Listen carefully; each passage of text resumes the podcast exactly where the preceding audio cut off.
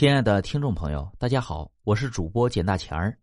咱们今天要讲的故事叫《坟头上的兔子》。我们李家庄有个毛三爷爷，今年90多岁的高龄了，但是人还是很精神，经常在村里闲话中心给孩子们讲故事。三爷说，他年轻的时候为了糊口贩过菜，那时候的贩菜也就是起早贪黑，将李家庄一带的大葱白菜贩到南沟两边的山里去，挣点辛苦钱换粮食。那时候李家庄往南10里路左右的地方，小路边上有一片乱葬岗，解放后处决的土匪流氓，附近村子横死的年轻人和娃娃都葬在这片乱葬岗里。贩菜的人有的有牲口，就让牲口驮着菜从大路走，像三爷这样没有牲口的只能自己背菜，所以他要起得更早，而且要早点到南沟的目的地，还得抄近路。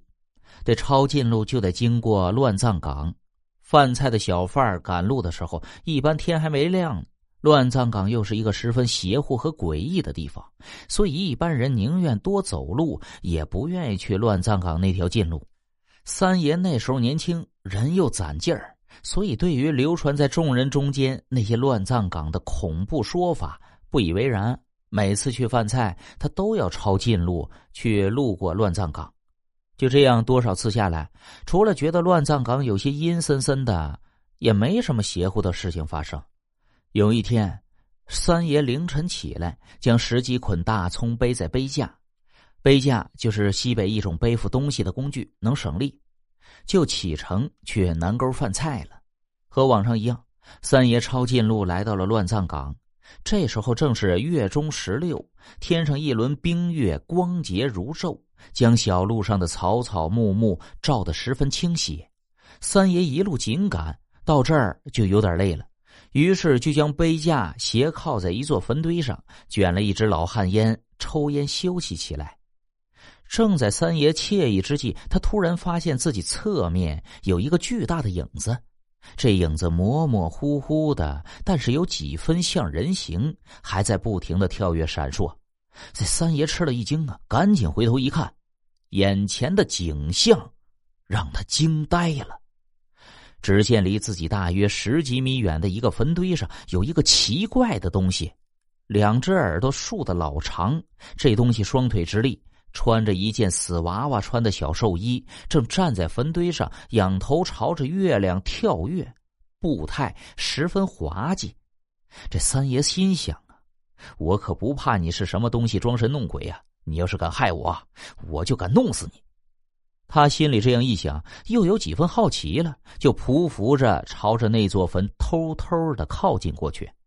离那个坟堆还有7、8米的时候，三爷躲在草丛里看清楚了，只见这个穿着死娃娃衣服在坟堆上双腿直立望月而舞的，竟然是一只兔子。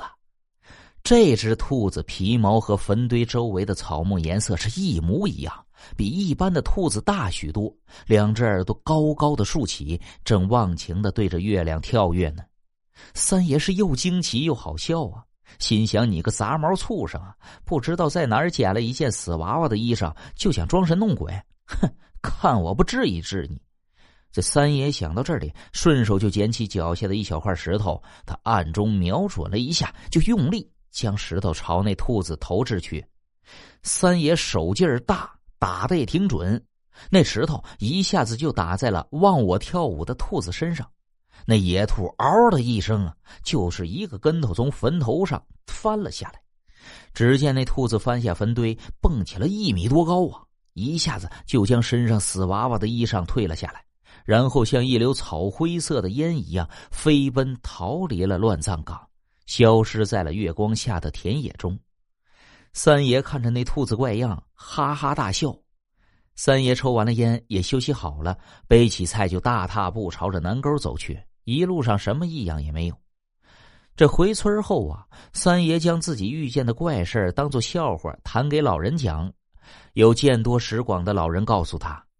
你碰见的是快要成精的老兔子，这样的兔子一般人根本见不到。三爷不解地问道，既然是修仙的兔子，那为何不去深山老林里待着呀？要在这坟堆上看月亮呢？老人笑着说：“哈哈哈，三娃呀，你想一想，兔子的祖宗是在什么地方当神仙呢？”这三爷一下子恍然大悟啊！